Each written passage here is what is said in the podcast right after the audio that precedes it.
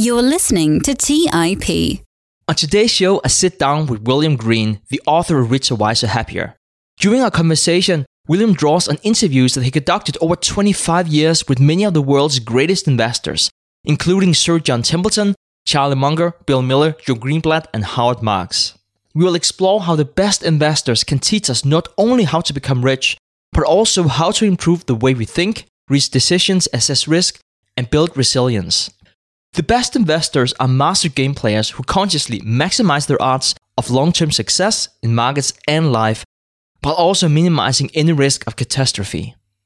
You don't want to miss out on this one. I thoroughly enjoyed this conversation with William Green, and I'm sure you will too.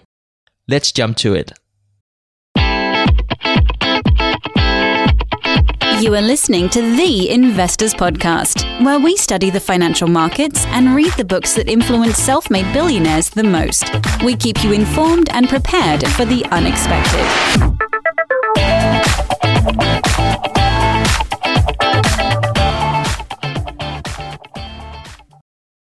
Welcome to the Investors Podcast. I'm your host, Stig Brodersen. Today, we're bringing back William Green. We interviewed William back in 2015 about his book, The Great Minds of Investing. And that was just a fabulous book that I've been gifting to friends and family ever since. And today I have the pleasure of inviting William back, talking about his newest book, Richer, Wiser, Happier. William, welcome back to the Investors Podcast. Thank you so much for having me back. I'm thrilled to be here with you again. William, our listeners know that I'm an avid reader, and so far, your book is by far the best I read and reread this year. So I just wanted to say that going into this, this is really going to be a treat for our listeners. But I wanted to jump right into your wonderful book by reading a quote. It's simple. If your life is more important than your principles, you sacrifice your principles. If your principles are more important than your life, you sacrifice your life.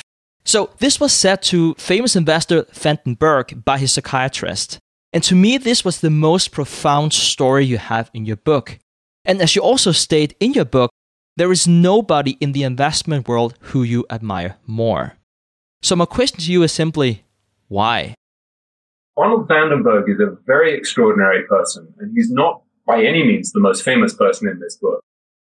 He interviewed so many, so many famous investors who are kind of household names people like Charlie Munger, Buffett's partner, Howard Marks, Joel Greenblatt, countless others. And here's this guy, Arnold van den Berg, who's relatively obscure. He's, as I say in the book, not a billionaire. He's not a genius. He's not a household name. And yet, if I were to pick one role model from all of the great investors that I've interviewed over the last 25 years, it would be Arnold van den Berg. I end the book with him actually and spend the whole of the last section trying to explain why it is that he embodies what I regard as not only financial success, but a truly abundant, truly successful, truly prosperous life, which includes many other things beyond just being extremely rich and having extraordinary investment returns over a very long period. And I think what it, what astonishes me about Arnold in many ways is that he was dealt the worst possible hand in life. And so I think in many cases, when I'm writing about great investors, they had extraordinary advantages, right? They were incredibly smart. They went to Harvard Business School or Wharton.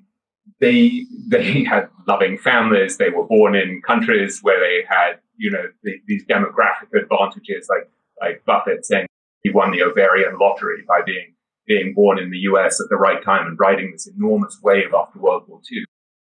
Arnold van den Berg, by contrast, was born with every disadvantage.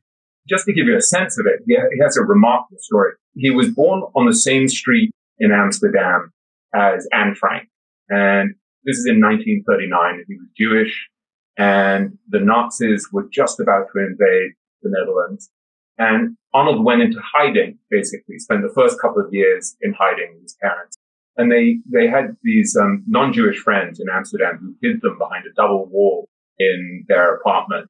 But there was this terrifying risk that if the Nazis came and searched the house, he or his brother, who was called Sigmund, might cry.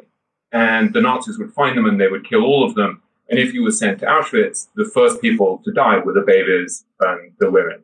And so his parents made this extraordinarily bold decision, which was to have him basically sneaked out of, out of Amsterdam, out of the house, taken into the countryside by a total stranger who was this teenage girl who saved his life.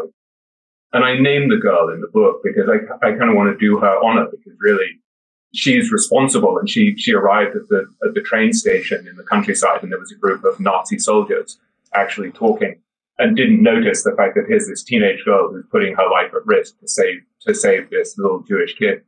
And so Arnold spent the first six years of his life, uh, well, until he was about six, was in an orphanage, being hidden in this orphanage where they, um, where they basically saved his life, but at the same time they had no food. And so he was malnourished. He, by the time he was about six, he pretty much couldn't walk. And his parents, meanwhile, were sent to Auschwitz, but actually managed to survive. And when they came to pick him up when he was six, his, his father said basically he was skin and bones. They were scared to, to pick him up. And that if he'd been there for a few months longer, he simply wouldn't have lived. So you have this guy who started with the worst possible hand. He's abandoned by his parents. He felt like his parents had sent him away because they didn't love him. He then goes, moves to LA. He's beaten up by everybody. Even his father used to beat him up. So he had this terrible childhood and comes out with all of this rage. They thought that he was malnourished, that his brain had been um, affected at this very formative age, and he, barely made it through high school. So, so the fact that this guy who had nothing, who who had no financial education, didn't didn't even go to college, was able to to transform his life, teach himself to invest by studying Ben Graham's books, somehow build an extraordinarily successful money management business despite that start in life, I think is just one of the great achievements in life that I've ever encountered. And what's extraordinary about Arnold Berg is that it wasn't just that he figured out how to win the investment game, basically by studying these very simple rules that he, that he learned from Ben Graham and then following them with this kind of maniacal ferocity and self-discipline. It's that he somehow took all of his character flaws, like this, this tremendous rage that he had, this resentment towards his parents, towards Germans, towards the world, towards his first wife who left him for someone else. And he somehow managed to transform himself. So he's become this incredibly loving, kind, generous, warm person who spends his whole time kind of helping other people. So there's a fullness to his life where you look at him and you think, he's not just financially rich, he's actually managed to build these incredible relationships and help so many people. And, and I end the book with him basically pointing to this filing cabinet of his that's just full of letters from people who said that he had changed their life. And he said to me, that's my bank account. And so that's why I regard Arnold as the ultimate role model in a way. It's like, yeah, he's been incredibly successful financially. Yeah, he's had great returns over 40 years, but he actually he's managed to take a terrible hand and turn it into a winning hand. There is so much unpack from from this story about Van den Berg, about life, about fortune, about resilience. It's just amazing learning about him. So thank you for introducing him to, to all of us, William. Thanks. When I started writing the book, when I started being interested in investing, I guess as a younger man, I really thought investing is all about how you get rich and how you become financially independent and how you achieve this total, total financial security. And I think that's true at some level. It's an incredible game that way, and the rewards, if you're good at it, are incredible. But there's also this kind of inner game of investing where it's about much more than that. And and so I think one of the things that I became fascinated by as I got older was just, uh, and I'm not that old, I'm 52 now, so in the, in the prime of life, I became more and more interested in what I could learn from them about other things, not just how to get rich, but actually about how to think better, how to live more wiser. And so when I was working on this book, I very consciously focused on people who I actually admired and liked. And so if you look at, say, the difference between this and, and an earlier book, like The Great Minds of Investing, I went big on certain people. There were people like like Howard Marks or Joel Greenblatt or Arnold Vandenberg or Bill Miller, who, you know, or Charlie Munger, who I just thought, these are people whose lives I want to, I want to actually penetrate in a very deep way so I can actually figure out what, what have they figured out about how to think, how to live, how to stack the odds of a successful life in their favor. And so that's, that's not an accident if you're looking at the Arnold Berg story and thinking, oh, there's something more to learn here. It's because I was actually looking for guidance I'm not just trying to figure out how to get rich from studying these investors. I'm actually trying to figure out how can I live better? And then I'm trying to share those lessons with readers so that, you know, because I'm in a very privileged position that I get to talk to people. And so if I can say to you, here's what you need to learn from all of probably 20, 30, 30 interviews that I've done with Arnold Vandenberg, here are the lessons. That's an incredible privilege for me to be able to share those lessons. So that, that's what I'm trying to do. So it's, you know, it's very heartening and cheering to hear that it's resonated with you because that, that means I, I didn't squander the last four years of my life. I definitely don't think you uh, you did, William. I hear this story for so many people, like over email or Twitter or whatnot, and especially whenever you go out to Omaha the first week of May for the annual shareholders meeting. Like so many people found Warren Buffett because you know here's the richest dude or one of the richest dudes out there, and they came for the secret formula to stock investing, but the stage for advice on life. I've heard that story so many times, and I think it's so true. Absolutely, I I've been multiple times uh, for the meeting. And I would always go and sit with Guy Spier and Mohnish Pabrai, and uh, which is a, a, fun experience in in its own right. I always remember going one time and hearing Buffett just saying, "Why would I want to buy six or eight homes? At a certain point, it would actually make my life worse rather than better." And it's funny, I don't remember all of the investing advice he gave that year. That's the thing that I remember. It's it's thinking, oh, so so here's here's this fantasy life, this guy who's made billions and billions of dollars, and yet he's giving it all away, or pretty much all of it away. And so, yeah, I think it's those life lessons that actually, that are the things that stick. There's this whole genre within the world of investing, of studying worldly wisdom that I think Munger and Buffett, you know, Munger took the phrase from Ben Graham, I think, who talked about worldly wisdom.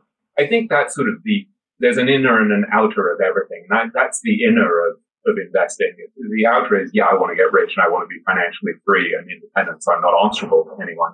The inner is, I also want to lead a, a decent life and an ethical life and try to be a better person. And I, I think create more value for other people in life. And I think that's what you get from people like Buffett and Munger and Arnold Vandenberg and, and Joel Greenblatt. And I, I think we sense that. We sense that they're not just out to line their own pockets. You sense that there's something deeper there. And I think that that's what kept bringing 40,000 people a year to Omaha. I think you are, you're absolutely right. And I think it's a uh, it's also a good segue to my next question. You mentioned quite a few iconic investors there, and you interview all of them. And perhaps one of the most prominent in your book is the late Sir John Templeton. One of the things that you wrote really stood out to me. You said that Templeton didn't just master the markets, he mastered himself. So, what did you mean by that? Templeton was a very, very extraordinary person. He's the most self disciplined person I think I've ever met. I should probably back up and tell you a bit more, you know, about why he was so remarkable. Templeton, you could easily argue, was the greatest international or global stock picker of the 20th century. And he had this extraordinary 40 year record as a fund manager, an incredible record and was a total pioneer of international investing. So I went to the Bahamas to spend a day with him about 20 years ago. And I thought, you know, well, here's this icon, this wise old man, this pioneer of international investing. And I, I was ready to kind of meet the sage. It was sort of my Wizard of Oz moment, going behind the curtain. And what I actually found was quite off putting, which was that he was this very kind of severe, self disciplined man there was something very tough about him, a kind of hard edged him. It's hard for me to explain this, and I'm not trying to be rude about him because he was extremely courtly. I mean, the first and charming, the first thing he said to me in this lovely sort of southern twang that I won't impersonate was, um, my time is at your discretion. I'll spend as much time with you as you require. So he was very generous with me. But at the same time, there was this kind of coldness and coolness and steeliness that I found very off-putting. And it took me many years, actually, I've been sort of wrestling with myself for 20 years to figure out how close that was to the secret of his success.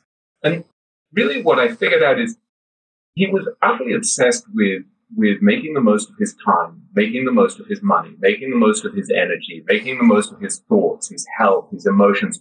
And so he had this supreme self-discipline where, for example, one person I interviewed said to me that the first time he met Sir John Templeton, Templeton said to him, meet me at 4.02 p.m. I have another meeting at 4.13. And likewise, people who he used to work with at Franklin Templeton, his company, said that he used to take these scraps of paper that he would write on, and then he would kind of staple them together. So here you have this multi-billionaire who would insist on riding coach anywhere where he flew. So all of his peers were buying their own jets. And he said to me, I never thought it was wise to waste anything. And he lives in this sort of exquisite place where Sean Connery and the Aga Khan and people like that, or Prince Rainier of Monaco had homes. And I asked him if he would go sort of yachting and swimming and all of that in this beautiful area. And he said, no, I don't think we were born to, to have pleasure. I think we are supposed to be useful. So there was something very severe about him that I think I found off putting. And partly I think I found it off putting because I'm so not self controlled. And so I think when I saw his self discipline, it kind of exposed my own inadequacies in some terrible way. But I think if you're going to be extraordinarily successful, you do need to master that in a game. You do need to figure out how you're going to control your thoughts, how you're going to control your emotions, because investing is such an emotional game. And here you have this guy who literally, he said, if he had a negative thought, he would grab it and banish it to where it came from. I think in those days I found that extremely off-putting, old, stern self-discipline. But if you think about all of the things that he lived through, you know, he lost his first wife in a motorcycling accident, suddenly finds himself as a, as a widow with three young children to raise. He went through World War II where he made this kind of historic, brilliant contrarian investment.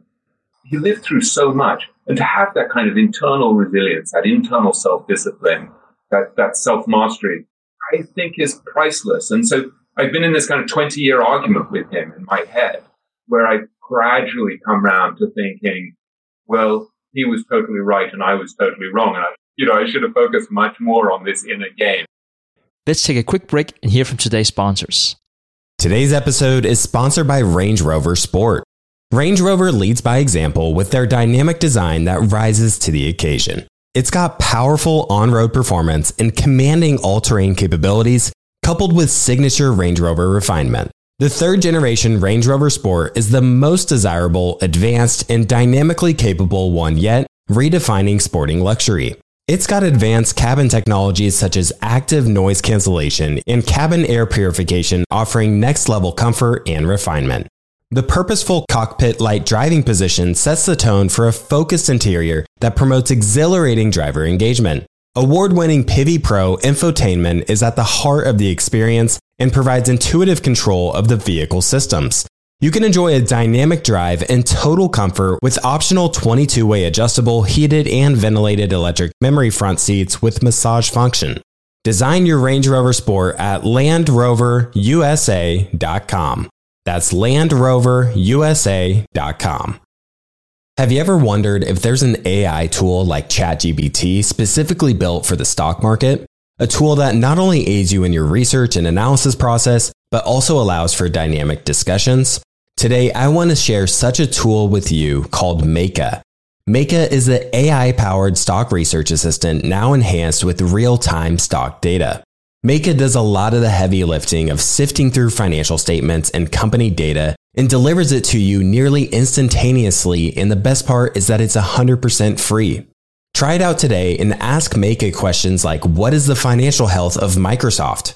How much cash does Copart hold on its balance sheet? What is the return on invested capital of Adobe or millions of other prompts? Check it out today for free at Meyka.com. That's M E Y K A.com. When Rainn Wilson had a great idea, he turned to AT&T Business. They assured him no matter how out there his idea may be, they had his back. So we came up with this, a talking pillow designed to put you to sleep, backed by a reliable network and the only network with built-in security controls. And thus, Sleep with Rain was a hit. Take your business to the next level at business.att.com. That's business.att.com. All right, back to the show. Thank you for sharing that story. Uh, you know, this is, um, I think for us who had studied Sir John Templeton, we knew he wasn't a tap dancer. He wasn't tap dancing to work as we often talk about with Warren Buffett. I think you mentioned this as cold or as a serious. He always had this special character. And I don't mean that necessarily in a, in a negative way, but I feel it it's what made him great, but it was also what probably for you and also the time in your life whenever you met him, you can correct me if I'm wrong, probably wasn't as reflective about life as as you have been since and, and what he's been at the age where whenever you met him. I have this section of the book on sources and notes where I'm telling people, you know, go look at this, go look at this. These are things that have helped me. These are incredible resources. And some people won't notice these at all, but there's something where I actually talk about reading his books in the last couple of years. And he, he wrote these kind of spiritual books on the spiritual laws of life. And I mention in that section on, on additional resources that as I read this book, I literally blushed and, and said out loud, Oh no, and groaned. And the reason was that I actually realized that there was stuff that I'd failed to learn from him that he was trying to teach me 20 years ago. That I was actually just too close minded and too, too biased and too judgmental to hear. One of the great lessons for me from spending time with Templeton has actually been that he was this extraordinarily open-minded and inquisitive person. So he was trying to, he was trying to explore things, for example, like, can you scientifically prove that prayer works? And so he would bankroll studies at Harvard, for example, to study scientifically the power of prayer. So here's a guy who was so open-minded that he's annoying religious people by, you know, questioning whether prayer works, and he's annoying the scientists by applying science to prayer. And here was I, this kind of 30 year old upstart who just sort of rolled my eyes at this stuff. I said to him, Do people regard you as a kook? Because I was so close minded and so judgmental, I wasn't open to learning from him. I think about him constantly because it's, it's a kind of reminder that I need to keep my own mind as open as he kept his so that my prejudices and biases don't blind me to what people like him were actually trying to teach me. And he was a man of faith. He wasn't trying to ridicule anyone whenever he was doing it. Like you mentioned, he was just so open minded that he just wanted to test it out. As confident as he were, he's always doubting himself. He's famous for saying the, I'm probably paraphrasing here, even the best investors are wrong one third of the time. He just wanted to test everything. He said to me he had made over half a million investing decisions in the course of his investing career. And he said in this very uh, formal way that he spoke that about a third of his decisions were the opposite of wisdom. That's a really interesting idea to be as brilliant as him and yet as aware of his own ability to be wrong as he was. One of the great practical implications of that is that you have to hedge against your own fallibility and your own ignorance. I often think about one very practical thing that he said to me, which is he said, he said, for a regular investor, you really ought to own four or five different funds and they ought to be in different areas of the market. And that you should never be arrogant enough to believe that you can pick the one advisor, you can pick the one investor, you can pick the one country. And I can't tell you how many times I've thought about that over the years. So anytime I, I'm inclined to get carried away and think, I'm going to bet everything on this one brilliant investor that I've met, I sort of go back and I think about Templeton I think, if someone as smart as Templeton, who came first in his class at Yale while also working full time and having to pay his way through college, if someone as smart as him was wrong a third of the time, when he knew so much more than me, why would I have the arrogance to believe that I could pick the one great stock, the one great fund, the one country? And so, in some ways, the fact that the fact that I didn't particularly warm to him and the fact that I had this slightly contentious day with him where I felt that at certain points like he was whacking me around the head for being wrong about things actually has been really helpful for me because it's forced me to keep wrestling with what he was trying to teach me. It was, it was an uncomfortable experience interviewing him in some ways, but I think he challenged me to, to think differently and to be aware of my own blind spots. The fact that I was so judgmental that simple awareness that he had, which is such total common sense that you shouldn't you shouldn't overestimate your own abilities, has enormous implications, I think, for all of us as investors. William, thank you for sharing your experiences with Templeton. Let's fast forward 21 years. You spoke to the best investors throughout COVID, and of course, hindsight is always 2020. Today, we talk about how evident it was that the global markets would be supported after the first crashed. But as it happened, at least to me and, and, and to many of our listeners, it wasn't clear at all that the market would behave that way. I think if you came from outer space and you were, you were told like there was this crazy pandemic killing millions of people, you probably wouldn't be thinking that the stock market would soar. Like you would probably think something very different. So knowing that you you wrote a lot of your book in 2020 and through the the pandemic, do you have a fun story of how it was to speak to the best investors during such a challenging time? It was a huge challenge actually adapting for me as an author to what happened with COVID because I had written and reported much of the book before that. And then, you know, there was pressure just to kind of get it to the publisher, get it to the market. And I actually kind of insanely decided, no, I'm going to go back and interview all of these key people again and talk to them about how they're adjusting to this because this is such a such a seismic epochal event that I want to see how they react to it because that really tells you an enormous amount about who they are. So I went back and interviewed about 16 of the major characters in the book to figure out how they were adapting to COVID. And what really fascinated me was that they all reacted in ways that were totally and utterly characteristic of who they were. So, you know, to give you one example, Mohnish Pabrai, who I know you've had on your on your show multiple times, who's a very brilliant, not particularly emotional, stunning game player, brilliant, calculating the odds of things and winning this game of investing. He didn't get upset about COVID at all. He's looking at this thinking, okay, how do I play this game? And he spent years not investing in the US. He hadn't found a single stock in the US for a couple of years. And then in the midst of COVID, Seritage Growth Properties, which I, I have to disclose I actually own because I cloned Mohnish, who's the ultimate cloner. Um, Seritage Growth Properties was this mall operator. And so you can imagine the absolute worst thing in life you want to own in the midst of the COVID crisis when all of the retail malls are closing is a company that owns, you know, whatever it is, 80 malls around the US.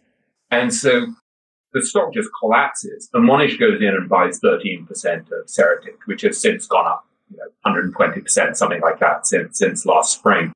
So that was kind of quintessential Mohnish, right? It's, it's all the game. Here's this disruption that provides this extraordinary opportunity.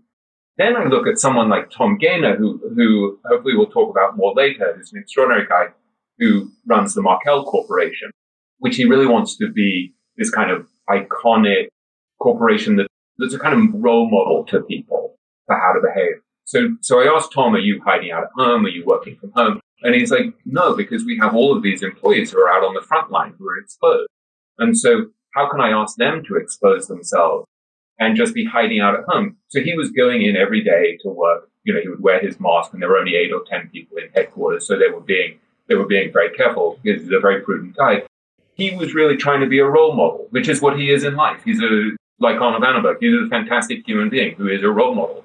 And so that was how he, how he reacted to COVID.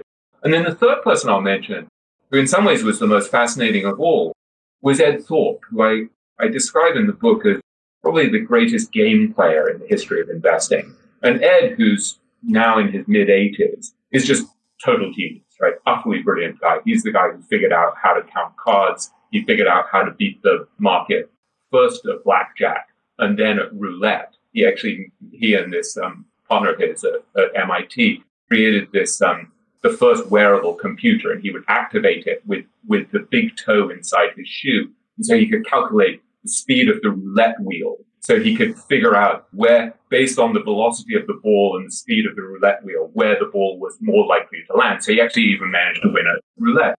And then he had this hedge fund that didn't lose money in a single quarter for 20 years. I called Ed Thorp back during COVID and I said, how have you dealt with this? how do you see this rationally and objectively? And he sort of paused and he said, thank you for asking. And he then launches into this amazing explanation of how he dealt with it. And basically you have this guy who's the ultimate game player, the ultimate calculator of odds. And he explained to me how from the very start, when there hadn't been a single death in the US, not one death reported, he basically calculates the true fatality rate of COVID based on unreported deaths. He paid particular attention to unreported deaths. He's getting all of the data from Wuhan in China and analyzing it. And he figures out before a single death has been reported in the US that there are going to be 200,000 to 500,000 deaths in the US over the next 12 months. He calls his family together, I think in February 2020, And he said to them, this is what's going to happen.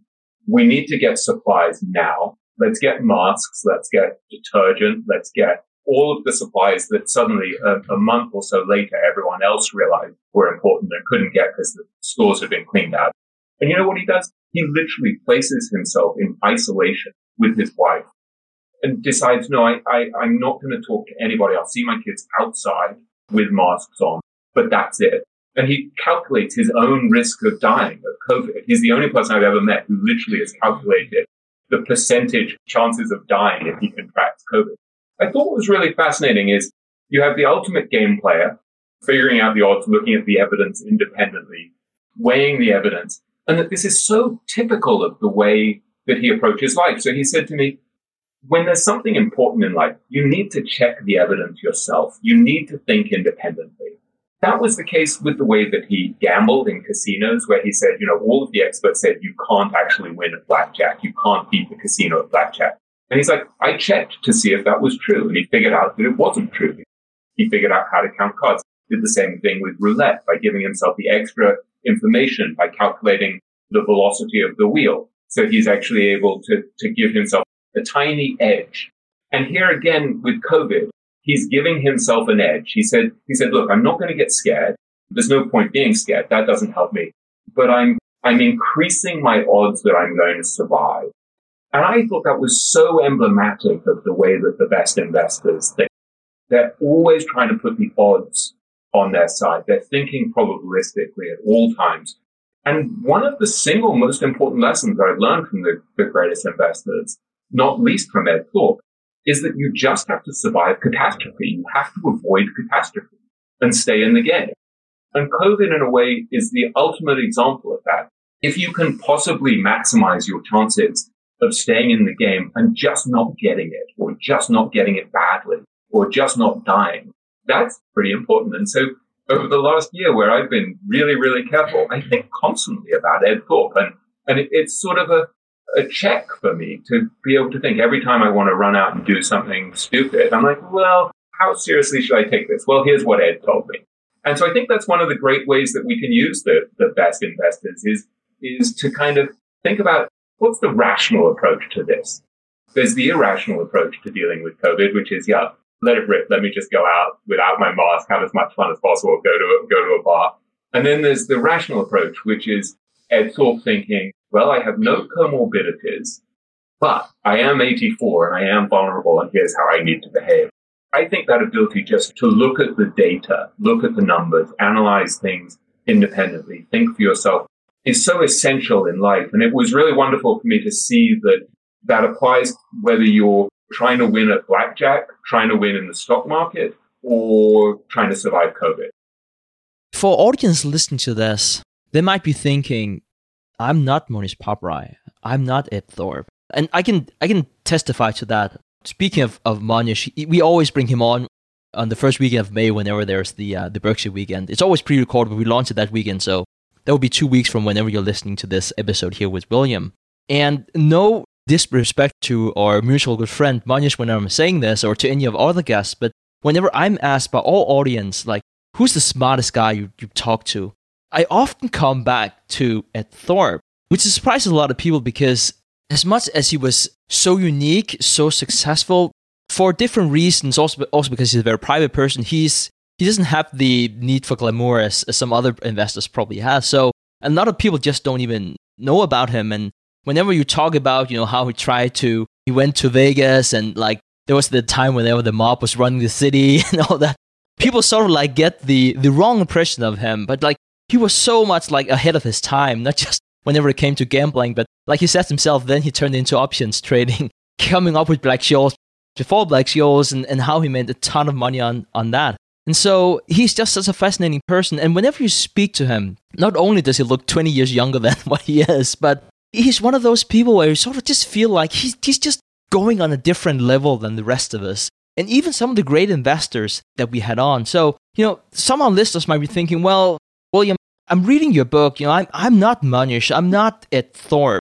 They're just wired differently than what I am. And I would say that one of the people who probably seemed a bit more reachable, uh, at least for me and, and perhaps also for the listeners, was someone like Tom Gaynor, which we just had on here if, uh, some weeks ago. And, and I don't want this to come off as Tom Gaynor is not super smart. I think anyone who's speaking with, with Tom Gaynor would say he's brilliant, right? I think that one of the things that was really neat about hearing from him was that it sort of came down to habits to some extent. Like it was about what you could control. It was not necessarily being wired too differently, even though I would argue that someone as smart as, as Tom might be wired differently. And so, could you talk to us about how Tom is as a person and how his habits have helped him achieve such an outstanding long term track record? I think it's a very perceptive comment on your part. Tom is highly intelligent, but I think there's a there's a difference between regular human beings and people like Ed Thorp, Charlie Munger, Bill Miller, Jeff Gundlach, who I think are just, you know, who are all people I, I've interviewed a lot and are all just operating in a different realm. And whatever I try to do, I'm just not going to be as smart as those guys. And so one of the first rules of investing, I think, is to be self-aware and to know what game you need to play based on your skills, your talents, your knowledge. There are so many things about Tom Gaynor that I admire. One of the things I, I admire most is that he's what I would call the, the patron saint of steady progress. He's not setting out to hit the ball a mile out of the park by betting on one stock or working unbelievably hard for 13 years and then retiring from the business he's winning this game over 30, 40, 50, 60 years. So for regular investors like us, I think, you know, who maybe aren't wired to be superstars. I mean, some of the people listening to this podcast are wired to be superstars and great. Go figure out how to be Mohnish and how to be Bill Miller and how to be Ed Thorp. I think Tom Gaynor is just an extraordinary role model. One of the things that struck me as a beautiful metaphor for how he approaches life is the way that he actually approaches weight control and exercise. He mentioned to me that when he started at Markel managing their investment portfolio at the age of, I think, 28, he weighed about 190 pounds. And gradually, because he sort of sat around just reading about stocks and companies and thinking, his weight just gradually drifted up north of 200 pounds. And at a certain point, he said, I'm going to lose one pound a year for the next 10 years, which sounds like an absurdly unambitious goal. But it turns out that most people put on, most men anyway, middle aged men, as I can attest, put on one to two pounds a year. And so what Tom figured out is these small incremental improvements add up over time. And if instead of putting on two pounds a year, I lose one pound a year and I do it over 10 years, that's actually massively powerful. And he did the same with running. He starts running five minutes a day. He hates running. Starts running five minutes a day for a week, then does 10 minutes a day for the next week, then 15 minutes a day for the next week, 20 minutes a day for the next week. And what he said to me is, but at a certain point, you've bedded down this habit. You know, you baby step your way into this, this habit. He said to me, the secret of success, both in investing and life, is just to be a little better than you were the previous day. And so it's that steady, dogged persistence that actually over 30 years means that he's now lighter than he was when he started at 28 at Markel. He told me, yeah, today I was 189.6. So, so here he was sort of 30, 30 years after he, he started there and he'd actually managed to keep his weight down, which is kind of triumphant.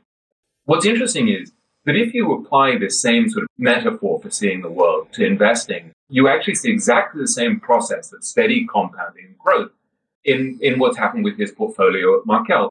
So when I last checked about it, probably a year ago, on the performance of his investment portfolio within Markel, he'd averaged 12.5% a year for 29 years. The stock market had averaged, the S&P 500 had averaged, I think, 11.4%. So at that rate, it doesn't sound extraordinary, right? I mean, so he'd beaten the market by 1.1 percentage points over 29 years. But he'd actually, if you calculate that means that a million dollars turned into $34 million. That's really worth pausing and internalizing. 12.5% a year over 29 years turned a million dollars into 34 million. Whereas the S&P, I think, went up about, you would have made about 25 million dollars. 1 million turns into 25 million. So that's a relatively small margin of um, outperformance that was worth basically $9 million in increased gains. And he's taking much less risk than most people. And at the same time, Markel stock has done much the same. So Markel has just gradually, gradually grown through this kind of steady compounding, steady improvement day by day by day. So Markel went public in 1986, had a $40 million market cap. Now it's about 16 billion. The stock has gone up 137 fold since then. What Tom said to me is, look, it's the same process. It's steady compounding. It's the avoidance of catastrophe along the way. And so, so for me, this is an incredibly powerful lesson, both for investing and life, that I don't actually need to be extreme. I don't need to suddenly start starving myself to lose 20 pounds. I need to cut 300 calories a day, or I need to, I need to use a Peloton bike every day or five times a week or whatever. I think, you know, you basically do 150 minutes of exercise a week and you get something like 80 or 80 or so percent of all the benefits of exercise. So you don't have to be extreme. Tom used this beautiful phrase with me where he said, he said, I'm radically moderate. And I actually think there's a tremendous profundity to this. And I talk about it with my kids a lot. You know, I have a 19 year old daughter and a 22 year old son. And we often talk about this idea of, of being directionally correct, which is Tom's phrase. So you're not trying to be extreme. You're not trying to hit the ball out of the park. You're trying to adopt habits that are directionally correct.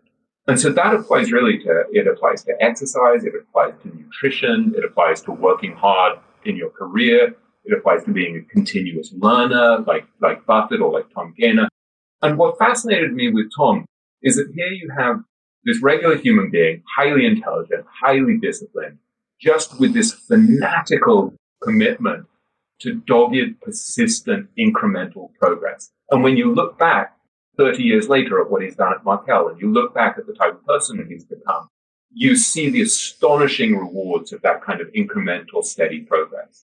And that's wonderfully inspiring because actually what it means is that if you and I set out to be just pretty disciplined at continually getting better at whatever we do and continually learning, that's hugely powerful over time. And, and the, I think this idea of success actually being the result of small incremental gains sustained over time is a very difficult one for most people to get because you don't you don't see the rewards in the short term. So there's almost a leap of faith. You have to think, well, this is probably true. Let me do this 40 year experiment. And I think what's fascinating with someone like Tom Gaynor is that you see, well, the experiment worked. And that's so true. I think for for all listeners, we always were back to to wealth, and you know Warren Buffett is famous for saying you just have to be slightly better than average, and then just do it for a very very long time. We can calculate how that would be, and I think the point that you're really getting at here is that that's a principle compounding anything in life. We don't have to talk about money. It could be wisdom. It could be health. It could be so many things. So I really like how you're phrasing it to your kids whenever you talk about being radical, modest. We're not looking to be extreme in any direction. As much as 40 years experiment might sound discouraging to a lot of people, I hope that they hear it and think it's actually the opposite. What should be discouraging is doing something like you have to do this program and then you will lose 80 pounds in like 42 weeks. That's hard.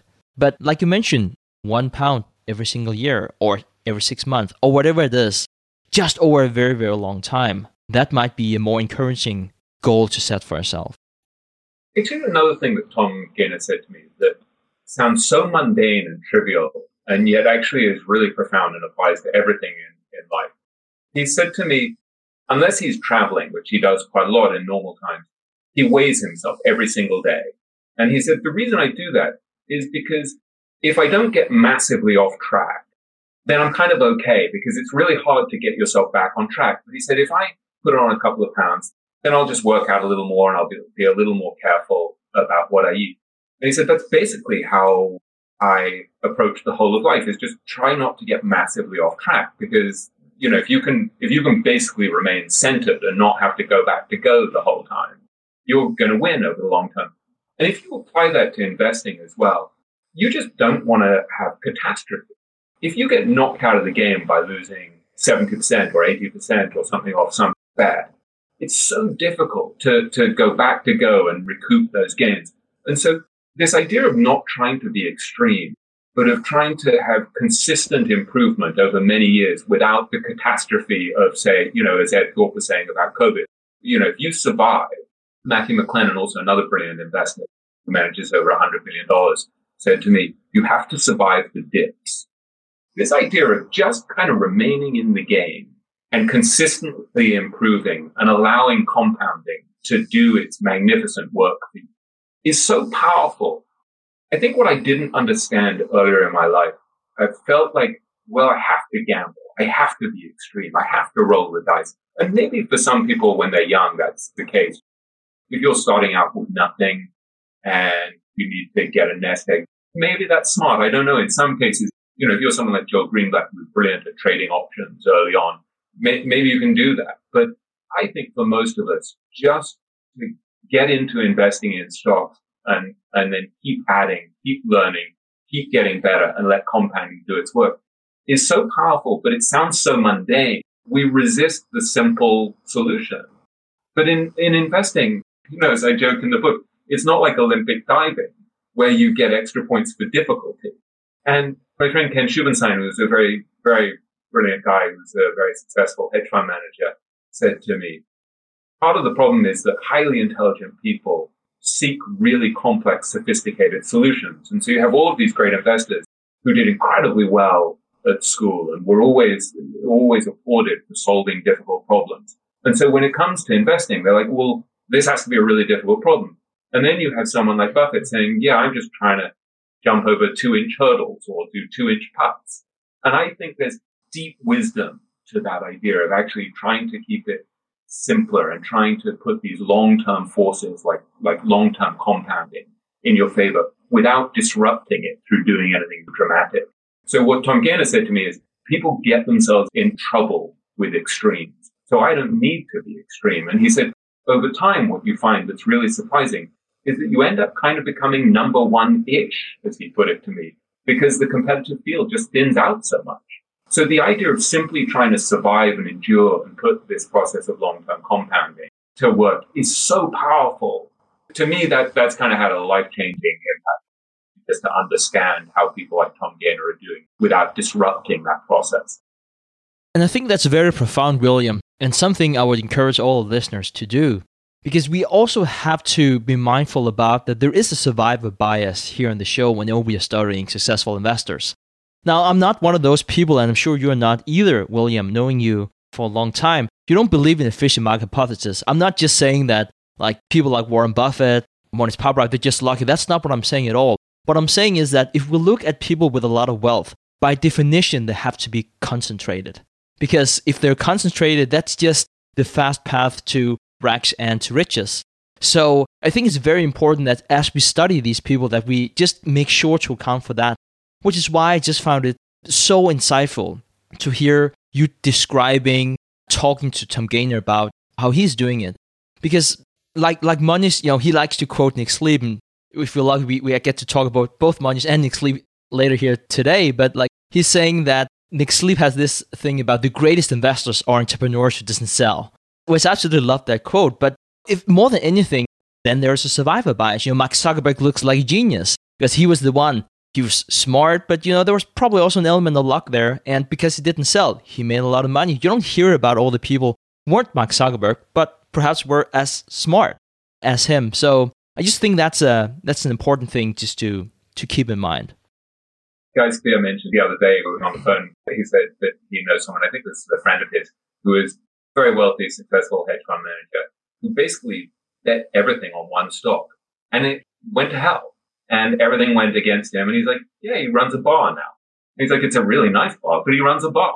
And so, you know, I think you want to, you want to remember when you're reading about all of these great investors, you want to remember, yeah, but who are the ones who overreached? Who are the ones who, who messed up? And so I think one of the things when you talk about concentration, which is such an important concept because it's, as Templeton said to me, you have to diverge from the market in order to beat the market. So concentration is one of the great ways to do it. But then you look at someone like Tom Gaynor as a radical moderate. Tom has much of his money, probably two thirds of his money in his portfolio in the top 20 holdings, which is relatively concentrated. But he actually owns a hundred stocks or thereabouts, which is relatively diversified. And he's unapologetic about that. It's a sort of golden mean, as Aristotle would say. It's somewhere between both extremes of courageous and cowardly. And I think that's a, there's a really interesting dynamic tension there between having the courage to concentrate, which maximizes your, your chances of winning the game and having the awareness of your own limitations that leads you to diversify. And as with most things in life, both of those things are true, even though they're the opposite. They said F. Scott Fitzgerald, I said, I think, said that, that a sign of intelligence is to be able to hold two contradictory ideas in your mind at the same time. And I think what someone like Tom Gaynor is able to do because he's a, because he's a very reasonable, sensible and measured human being is to hold these two opposites in his mind, concentration and diversification. He invested in things like Amazon, Google and Facebook, but he didn't invest that much because he wasn't certain how he could value them. He wasn't certain if they were cheap enough. And so he was exposed to that sector of the market, but he didn't go crazy. He dollar cost averaged his way in. I think that's a, he's an extraordinarily good model for us, unless we happen to have the super skills of a Bill Miller or a Charlie Munger. Charlie Munger says, you know, yeah, you can have a well diversified portfolio with three or four stocks. He can, but I can't because I'm not Charlie Munger. Right. I think that's such a such a good point because you know, as you may remember, Buffett and, and, and Munger were asked about placing big bets, and and Buffett said, you know, any reasonable investor should invest up to seventy percent in one, and then Munger triumphed that and said, well, back in my early days, I was more than one hundred percent in a real estate project, and that was including leverage. And like that was back in the old days in California, uh, whenever he was developing properties out there. But whenever I listened to that, I was like, I was a bit taken back and uh, it was a bit discouraged. And, but then I was, I came back to what you were saying before here, William, where said that's probably a true statement if you're Charlie Munger and if you're Warren Buffett. But for the rest of us, probably don't put 70% in the same stock in your portfolio.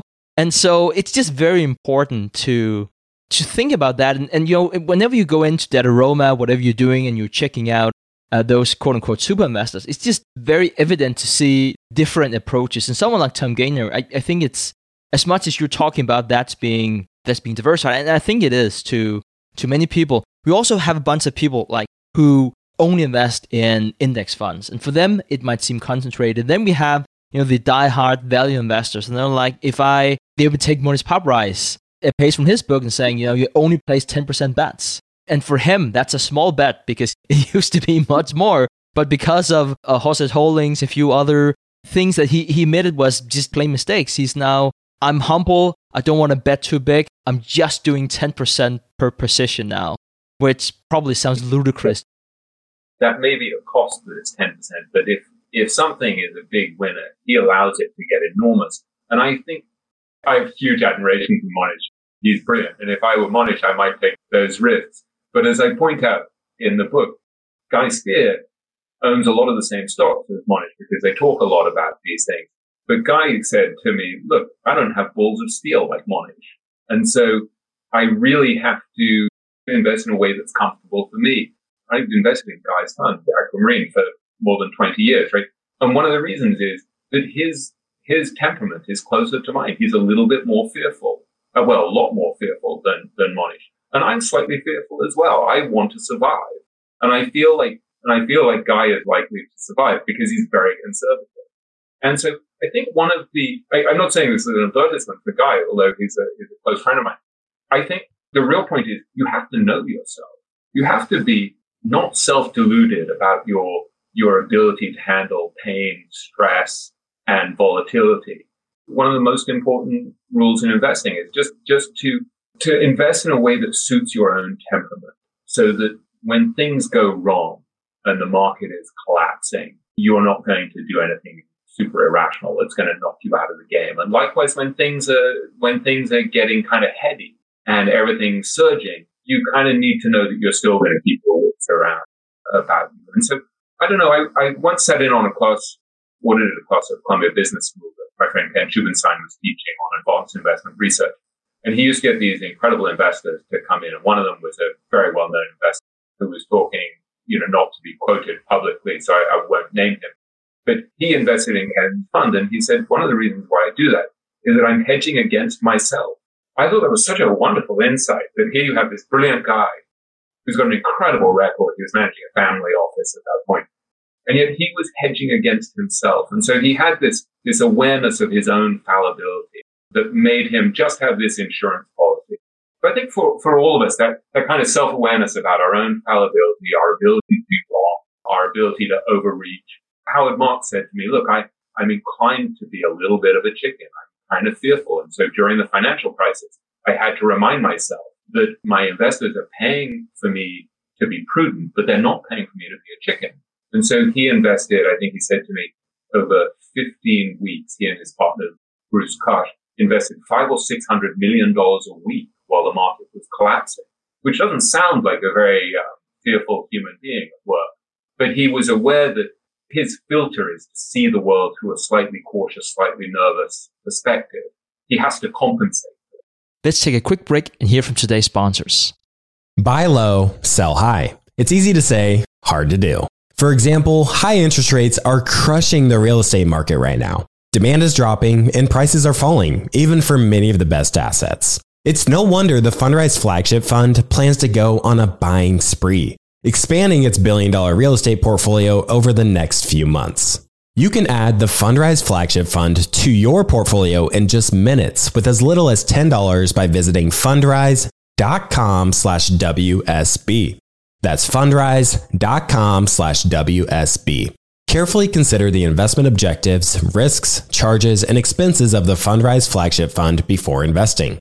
This and other information can be found in the fund's prospectus at fundrise.com slash flagship. This is a paid advertisement. Kyle, you're connected with a ton of different investors and portfolio managers, and you're just really in the know on a lot of these things. How do you keep up with all the day to day headlines for your portfolio companies? Yeah, so I used to have a ton of issues with this, and that was until I started using Yahoo Finance. Really? What's so great about it? So Yahoo Finance is awesome. I have my whole portfolio entered and I can easily see all the top headlines to keep up with the recent news. And each day you get an overview of the major global events that might be moving the market. So I'm ready to easily pounce on any opportunities that come my way. What else can you do on Yahoo Finance's platform? They also have a number of cool features, including a tool that lets you link all of your investment accounts, analyst ratings, and independent research, as well as the ability to create customized charts. Well, now I know that the audience is really going to love this one. And I actually see they have 90 million monthly active users. For comprehensive financial news and analysis, visit the brand behind every great investor, yahoofinance.com. The number one financial destination, yahoofinance.com. As many of you know, I love studying businesses and networking with business owners. The more I've studied businesses, the more I've realized that starting and scaling your business is easier than ever because of companies like Shopify. Did you know that Shopify powers 10% of all e commerce in the US? Shopify is the global force behind Allbirds, Rothy's, and Brooklinen, and millions of other entrepreneurs of every size across 175 countries. Shopify is the global commerce platform that helps you sell at every stage of your business, from their all in one e commerce platform to their in person POS system. Wherever and whatever you're selling, Shopify's got you covered. Shopify even helps you turn browsers into buyers with the internet's best converting checkout up to 36% better compared to other leading commerce platforms. What I personally love about Shopify is that it's the turnkey solution to kickstart and grow your business. And they are totally committed to giving you the necessary tools to succeed as a business owner.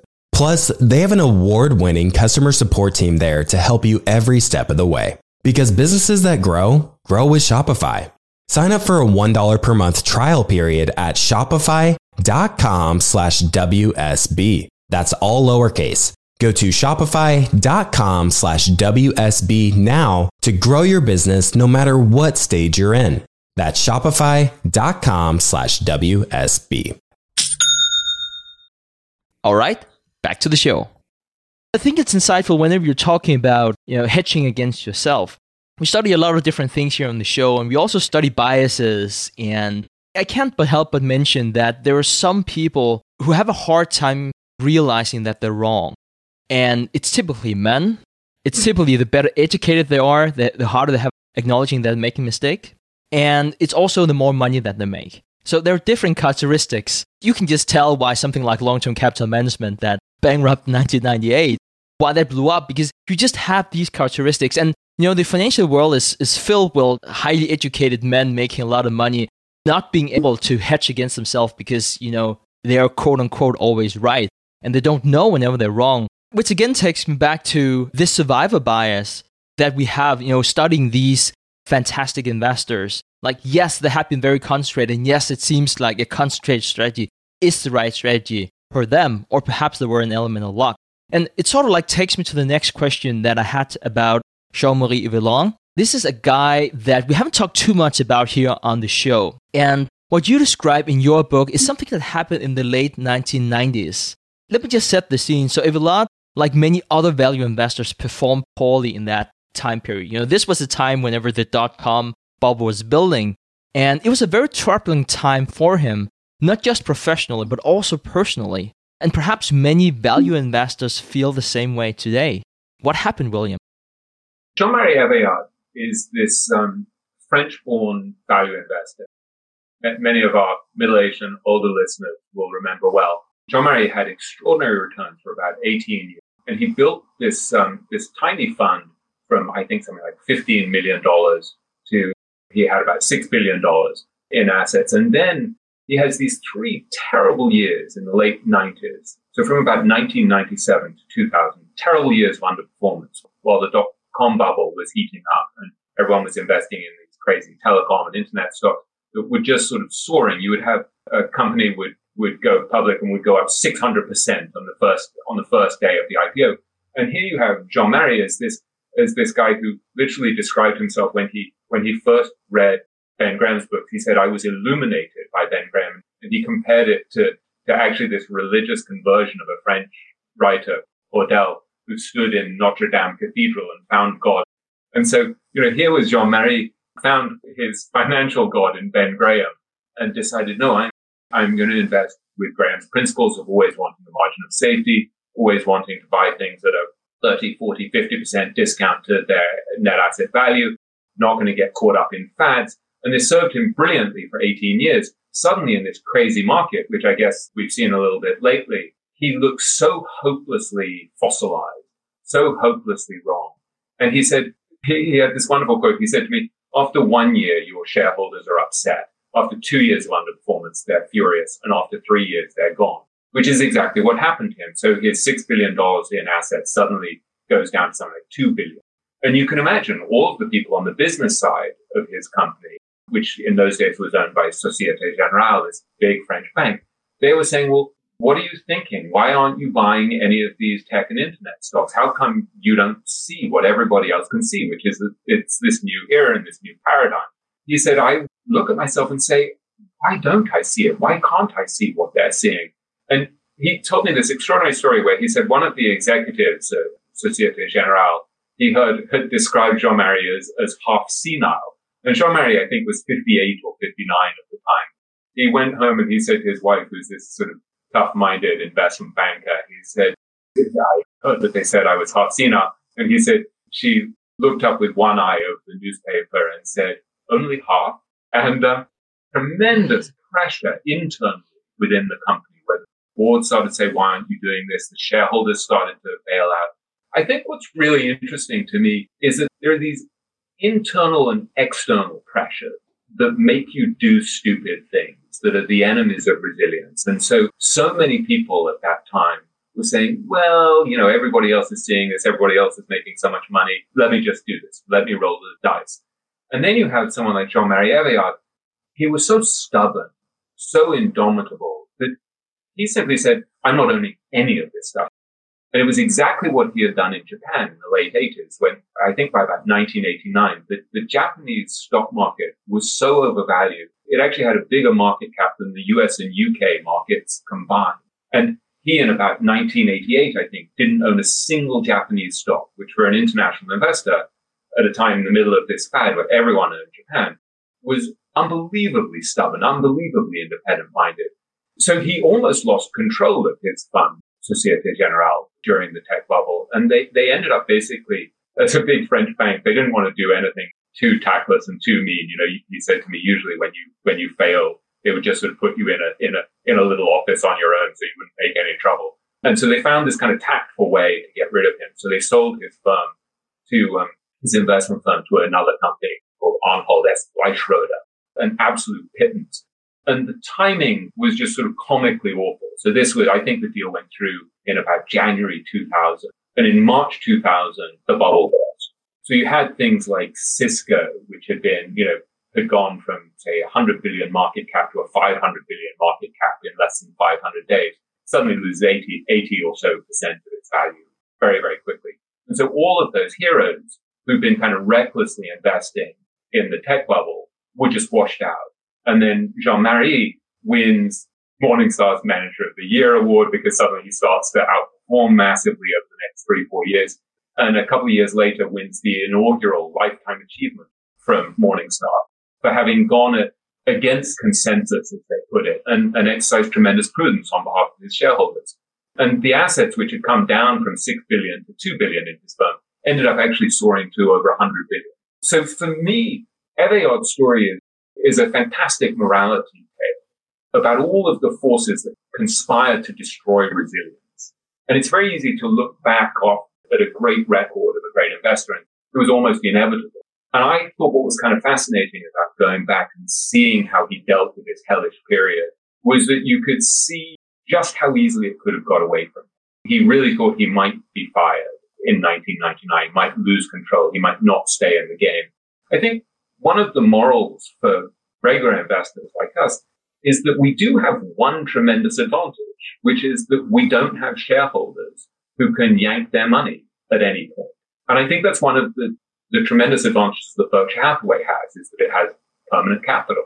And so Buffett and Munger are able to make really smart long-term decisions in the midst of, of a bubble or in the midst of a crisis without actually worrying about their board members or their shareholders or anyone else complaining.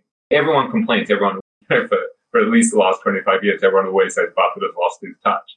And he just keeps plugging away, doing the right thing, being smart. And I think that ability to structure your life and your investment so that you have control, so that you're not going to get washed out or forced to do something stupid at the worst possible moment is incredibly important. And so things like just as Buffett would say, you know, never being dependent on the kindness of strangers, you know, just having enough money in cash and not enough uh, and not so much leverage that you'll get forced out of the game at the wrong point is really key. And, and Eveillard talked to me about, in some ways, how jealousy was of Buffett. I wanted to talk about Joel Greenblatt and Nick Sleep. Besides being great investors, they also have in common that they have returned their investors' money. Something that they, by the way, have in common with Warren Buffett. But it's something that most asset managers would hardly ever consider. And I always find it fascinating that asset managers make that decision since they're basically saying goodbye to a lot of money that they could pocket themselves. This weren't necessarily the case for, for Joel Greenblatt and Nick Sleep, but traditionally in the States, two thirds of the revenue that they're generating for their funds, the asset managers that is, that comes from fees, that doesn't come from, from performance. And it's looking to become more and more prevalent that it comes almost entirely from fees, especially given the interest rate environment that we're in. But staying here on topic, one thing I also find fascinating is that why do these asset managers want to take on that stress in the first place? We have to consider that many successful asset managers are typically financially independent and they don't need to manage money to sustain their lifestyle. So, could you please talk to us about the considerations that people like Joel Greenblatt and, and Nick Sleep are having whenever they make the decision to either opt in or opt out of the game of asset management for clients? Joel Greenblatt is a remarkable example of hugely successful investor who kept his ego under control and as a result was able to do things that maybe some, some, some very successful money managers weren't able to do. Just to introduce Joel, I've interviewed several times and the most memorable in a way was going out to his house in the Hamptons and seeing he's got this exquisite view of the ocean and he's got this beautiful lawn there with a basketball hoop and a pool and surfboards and and, you know, he's there sort of looking really healthy just on the brink of his 60th birthday, suntan, relaxed with his sleeves rolled up and he's wearing these beautiful leather loafers with bare feet. And I just thought all of these sort of aspiring plutocrats on Wall Street are like sweating it out in their, in skyscrapers down on Wall Street. And here's Joel who's just won the game and is just quietly here sitting with his beautiful furniture outside overlooking the ocean. Since I describe Joel as kind of a giant among giants, and he's also he's charming and he's likable and he's a great writer and he has five kids and he's a couple of dogs and he's just he's kind of an image of success for me in many ways. And Joel had this spectacular record of Gotham Capital where basically over 20 years, he averaged 40% a year, I think, after expenses before fees. The miracle of compounding is such that that actually means you're turning a million dollars into $836 million, which is quite a feat. There's no doubt that Joel is one of the, one of the giants of the field. What's interesting is that after, after about five years, he returned half of his investors' money. And after 10 years, he and at that point, his partner, Robert Goldstein, who came on a little after, returned the rest of the money. And so from that point on, they were just answerable to nobody, not vulnerable to the whims of shareholders, as we discussed with Jean-Marie Eveillard. They just could do whatever they thought was right. And I think that gave him tremendous freedom.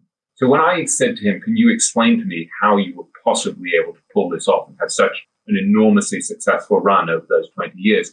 He said, well, the first thing is we remain small. And I think, you know, one of the things that this enabled him to do I think at his peak, when he returned that money, they only had about 300 million in assets. So he said to me, look, we could have basically raised any amount that we wanted. I mean, they could have had a multi-billion dollar fund, which would have given him enormous fees, but he wasn't really drawn to maximizing his own wealth. He said to me, you know, money's fine. He said, I have nothing against having money. I'm happy to be rich. But he said, I'm really, it's not really what ultimately motivates me. What motivates me is solving problems. And so I regard him as a, as a code breaker who was really interested in the game of investing. It was a, it was an intellectual pursuit. It wasn't about becoming as rich as possible. So he figured out, well, I'm much more likely to win this game if I remain small and nimble than if I have a big bloated fund that's, that's hard to maneuver. And so, for example, in 1993, there was this, um, this investment that he made that, you know, he described as kind of the the ultimate investment, kind of the perfect investment, where there was a spin off where Marriott Hotels was splitting up and it spun off Host Marriott in about 1993. And everybody hated Host Marriott. It just looked, it was full of toxic properties. It just looked awful. And he analyzes it and he realizes that it's just the most unbelievable mispriced gamble. And that, you know, nobody's going to look at it because it's so small that most institutional investors couldn't, couldn't bet on it and it was so toxic that nobody is going to want to have it in their portfolio and have people sort of say, really, you invested in that? And because he's independent, answerable to no one, only managing his money and his family's money and his partner Robert Goldstein's money, he can do whatever the hell he wants. So he actually invested 40% of his assets in this tiny little toxic spin-off that everyone hates because basically he said to me, well, look, there were, it was trading at $4 a share and I can see that it has $6 a share of assets that are totally unencumbered by debt. And then they have this subsidiary that has lots of debt and might be worth nothing, but I might actually be worth an enormous amount and I'm getting that for free. And so he said, because, because I couldn't lose money, that's why I was prepared to bet so much. So that's, so he said, I'm not betting an enormous amount because I can make enormous gains. I'm betting an enormous amount because I can't lose. And so he said, if you're not going to lose, basically all of the other options are good. And so if you think about the boldness of that move, putting 40% in a single stock, which I think tripled over the next few months, that's something that you could never do if you were investing outside his money. And he said that, you know, he, he had much of his money usually in six to eight positions. He would usually have about 80% of his fund's assets in six to eight positions. And so he said, you would have times where you'd lose 20, 30% of the value of your portfolio in a matter of days every two or three years. So he said, for the average investor, they simply can't handle that level of volatility. But he said for him, that's just fine. He can handle that volatility because he knows what he owns. He understands why it's cheap, why it's undervalued. So I think for someone like Joel Greenblatt, the fact that he returned all of that money meant that he could remain small, make these very aggressive bets, meant that he could handle volatility without anyone questioning him. And it meant that he was simply answerable to nobody, which seems to me almost the ultimate luxury for a lot of these investors. And it always, it always confuses me in a way why people who are already rich or enormously rich in some of these cases want to give up their freedom and be answerable to board members and shareholders and have them all questioning them and criticizing them. And it seems to me that the ultimate luxury is to be able to say, no, no, no, this is, this is how I play this game. And I'm just to, I'm just to do it. And I don't need to maximize assets. I'm just to win the, win the game and crack the code. I think that's something that, that Joel Greenblatt, Pabrai, Sleep, they all have in common that they're kind of these brilliant game players, these brilliant code breakers.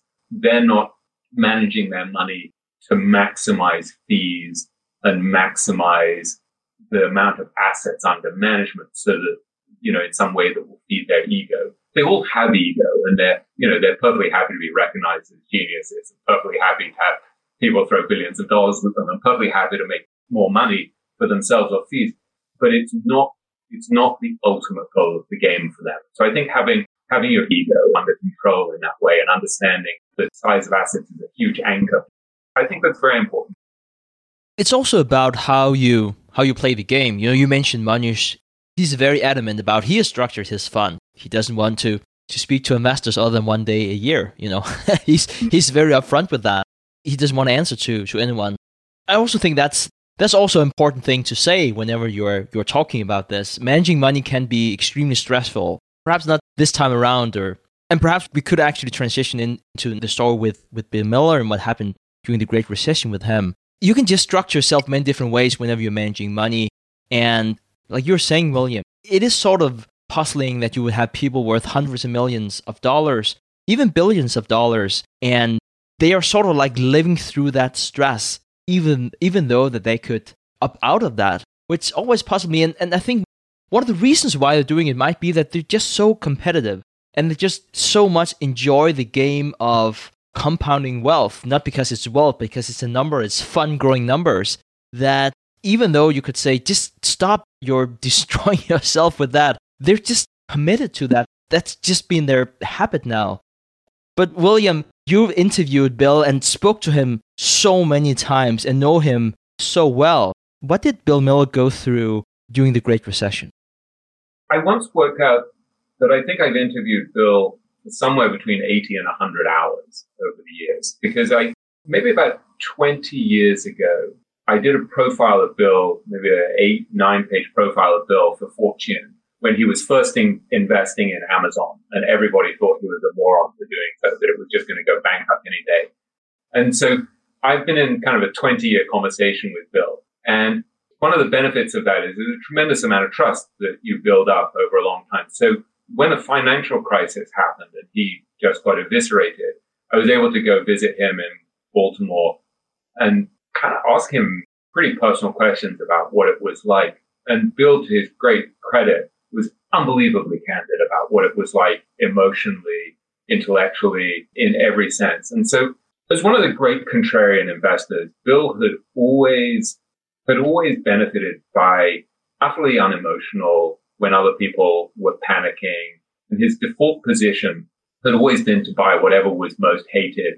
He just assumed that the crowd was wrong and that they would, based on behavioral finance, that we know that people overreact to bad news, for example. So when I first was interviewing him back in about 2000, I remember he had, he had invested something like $50 million in a company called AES. And I was with him at his alma mater. We kind of we'd flown in on his private plane, which he had because he had this 110 pound wolfhound that he liked to fly, although it wasn't on that trip. And I remember standing with him at his alma mater and he calls his office in Baltimore and he says, what news? And they said, well, AES has just collapsed. They just missed their earnings estimates. And, and he basically, maybe he'd bet $100 million and he lost 50 million before lunchtime. I figured out. And he just immediately said to them, double the bet, double the bet. And he said, I'm, I'm going to figure out later what's going on, but my default position is double the bet because people are overreacting to it. And this could be the thing that leads to my tremendous outperformance. He'd had this kind of, this habit again and again that could work. And then the financial crisis comes along and he does kind of the same thing. So all of these toxic stocks that are melting down, like Merrill Lynch, Countrywide Financial, all of the things you least wanted to own, he's learned the lesson from his past that he's like, well, these are dead. Everyone hates them. People have overreacted. The Fed is going to come in and is going to and is going to save the day. And these companies that are the most beaten up are actually going to rebound the most. So he just loads up on all of these stocks. And it turns out that this isn't a normal situation. And he said to me that basically he underestimated his ability to be catastrophically wrong. So he'd made plenty of mistakes over the years, but he'd been right so many times that he said at a certain point it starts to seep in. Everyone's always telling you how brilliant you are. He pulled off this unimaginable feat of beating the market for 15 years consecutively. And I think, you know, and he is truly brilliant. And I think he had started to believe in his own brilliance, even though intellectually he knew that he was vulnerable and he could fail. I think probably there's an element of hubris there. So then when the market tanked, when it really blew up, his smaller fund lost about 65%, I think, in a year. And his bigger fund lost about 55%. And much the same has happened with Jean-Marie Eveillard. People just pulled out at the worst possible moment. So you had all of these people panicking. His assets went down from something like $77 billion to, I think, 800 million. And so, you know, the worst thing, what Bill said to me was the worst thing was that basically about a 100 people got laid off from his company, Legg Mason, because of my screw up. He's like, I screwed up and a 100 people lost their jobs. That just tormented. And so he said to me, you know, look, I'm the son of a taxi driver. I grew up with nothing. To go to, you know, McDonald's on your birthday was an incredible treat. And, and so he said, I don't really mind losing my money, but to lose shareholders' money and have people lose their jobs because of me was just the torment. And so he was very candid. He said, look, I put on 40 pound period. He said, I know I should be eating salmon and broccoli and drinking Perrier, but he's like, you know, no, when I'm under stress, I'm going to eat Chinese food, you know, takeout, and I'm going to drink wine. And, and he said, uh, you know, he's like, a person can only take so much pain. And so, um, like, I'm certainly not going to eat salmon and broccoli. So I think it had an enormous toll on him. And the thing that I admired tremendously, among many things about Bill, I used to admire tremendously the fact that he just has this exquisite mind. I mean, I, there's nobody more intellectually thrilling to interview than Bill because he just has this beautiful, beautiful mind he collects ideas and he, his mind is, is just utterly brilliant.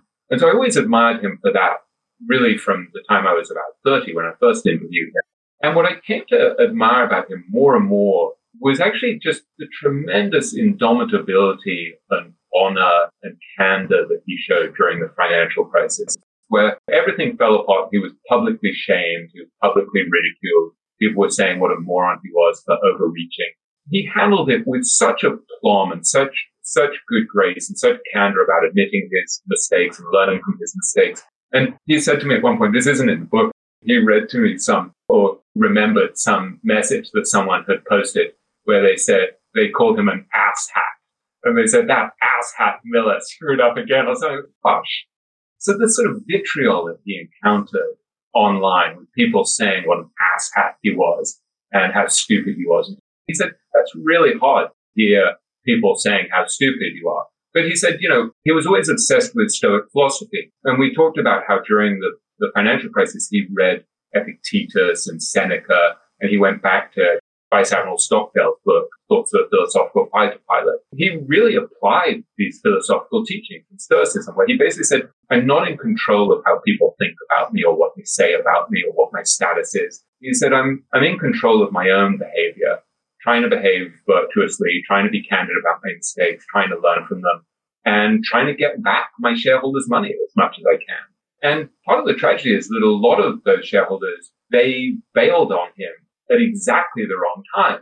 And, and what's extraordinary is that kind of predictably over the next decade, he had this stunning recovery and ended up being in the top 1% of all fund managers because he is brilliant. He said to me, look, when I was, when I was trying to figure out how to recover from that period, he said, um, I think I know the difference between expensive stocks and cheap stocks. And I think I've proven over the last 20 years that I can find inexpensive stocks. And so he's like, if I just keep plugging away, it's going to work out.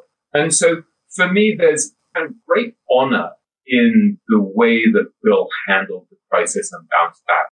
It had kind of a profound effect on me because I think as I you know, we always have this fantasy that, well, if we become hugely rich or hugely successful or hugely famous, we're going to be really happy and then everything will work out.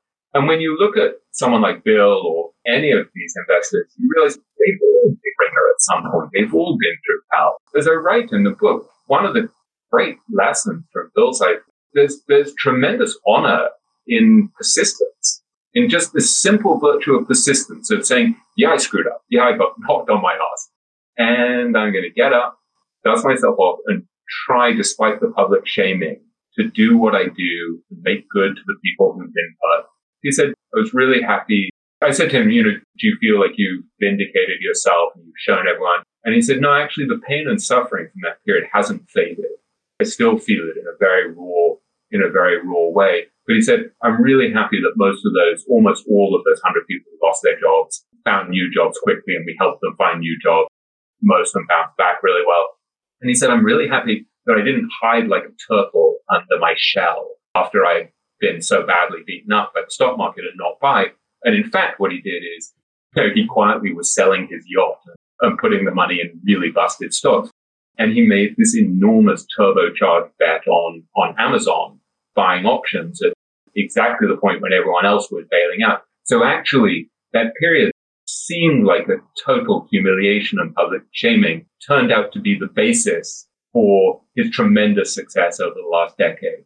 And so for me, there's, sorry, it's a slightly long-winded story. There are tremendous lessons in Bill Miller's recovery from that period in the way that he handled, in the way that he handled adversity, learned from it. I had tremendous pleasure when I went to interview him and I went to his house and to his office and I got this sense of, oh, here, Bill has actually got to this point where he's living truly in alignment with who he is. He owns his own investment firm. He's working with his son and with close friends. He has the same personal assistant that he had at Legg Mason 20 something years ago when I first interviewed him. So he's got these kind of, these loyal people that he trusts working with. He doesn't have a board checking on him and questioning him. He said to me, you know, he was invited to give a keynote speech somewhere. And he said, well, I would have to wear a tuxedo. And he said, I told him, no, I've thrown away my tuxedo and I'm never buying another one. I found it quite moving, uh, having seen Bill over 20 years, to see this kind of victory where he's living in alignment with himself, unconstrained, able to invest the way he does, think the way he does, wear jeans and a black t-shirt to work every day, have total control over his time. And I said this to him and he's like, Oh yeah, that's the best. I think this is kind of the goal for most of us in life. It's to, it's to live in a way that's fully in alignment with who you are, however peculiar you are. You want to live in a way that's deeply in alignment with your inner self. And I, I think there was something, there was something quite, quite touching about seeing this arc in Bill's career from the giant who was beating the market 15 years in a row, which is when I first interviewed him, to the humiliation of the financial crisis, and then to this incredible last act at the age of 70 to have actually realigned everything so that he's in control of, uh, of his investing life, his time, his shareholders. And, you know, now he manages about two and a half billion dollars, I think. It's not $77 billion as it was at his peak. And he has no interest in building an army of analysts, gathering as many assets. He's, he's true to who he is. And that's kind of wonderful and inspiring. William, what a wonderful note to end this interview on. And as everyone out there listening to this can probably tell, I love this book. I love Richer, Wiser, Happier. I can only encourage you not only to pick it up, but also to pick it up for friends and family. William, where should people go and pick up your book? Thank you so much. The, the book is called Richer, Wiser, Happier, and the subtitle is How the World's Greatest Investors Win in Markets and Life. And you can find it anywhere. You can find it on Amazon, at your independent bookstore. You can come to my website, which is williamgreenwrites.com, which, um, in the spirit of Mohnish Pabrai, I cloned from Michael Lewis because I saw that Michael Lewis's website was called michaellewiswrites.com. And I thought, well, he's great. I'll just rip off what he's done. And um, you can follow me on LinkedIn. You can follow me on Twitter, where it's William Green 72 is my name, I believe. I'm going to be teaching a course called richerhappierwiser.com, I think is the landing site.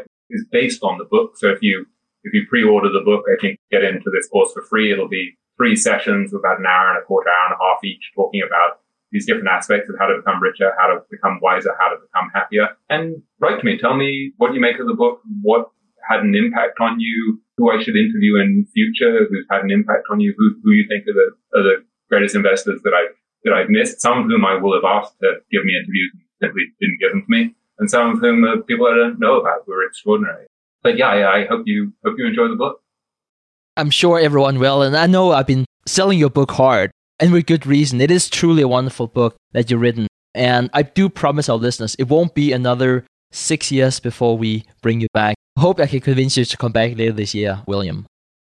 I would love to. It's such a pleasure talking to you. And you, you mentioned the other day you read the book three times, even though it hasn't come out. And I think the depth of your understanding of these issues and your preparation, how serious you are about about these deep questions of what it takes to be a successful investor and also to build a successful life.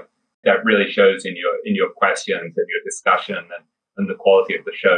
It's no accident that that we study billionaires has become such a success. Like I feel like I got in almost at the beginning about five or six years ago when I last spoke to you. And it's just been a, a real pleasure to watch the show go from success to success. And it's not an accident. You guys put in an enormous amount of time to preparing for these interviews and, and you ask really thoughtful questions, spend so much time over the, the editing and stuff. And I, it's kind of like the Tom Gaynor lesson, you know, you, you keep plugging away, doing the right thing, being directionally correct, and it works out. You guys are a living proof of this. So congratulations. Thank you so much for, for saying so, William. Speaking of editing, I don't know if my ego can, can handle it because it means so much coming from you. So perhaps I would need to edit some of that. But thank you so much, William, for being so kind so generous with your compliments, your time, and the wisdom that you are conveying to the listener and to your reader. So, so thank you so much for making time here today, William. Uh, thank you so much. It's been delightful. All right, guys. So, as we're letting William go, just two quick things. The first one is that we have a raffle where you can win William Green's book, Richer, Wiser, Happier. You just send an email to contact at theinvestorspodcast.com. That's contact at theinvestorspodcast.com. And you enter by telling us the best story you have for the Berkshire Hathaway's annual shareholders meeting. It could be you hanging out with the TIP crew. It could also be an entirely different story that doesn't include TIP at all, but your best story from the annual shareholders meeting in Omaha. And the other thing is make sure to subscribe to this podcast. You can do that on Apple Podcasts, Spotify, or wherever you listen to this. Just search for We Study Billionaires and make sure to subscribe. All right, guys, that was all that I had for you this week. We'll be back again next week. Thank you for listening to TIP. Make sure to subscribe to Millennial Investing by the Investors Podcast Network and learn how to achieve financial independence. To access our show notes, transcripts, or courses, go to theinvestorspodcast.com. This show is for entertainment purposes only. Before making any decision, consult a professional. This show is copyrighted by the Investors Podcast Network. Written permission must be granted before syndication or rebroadcasting.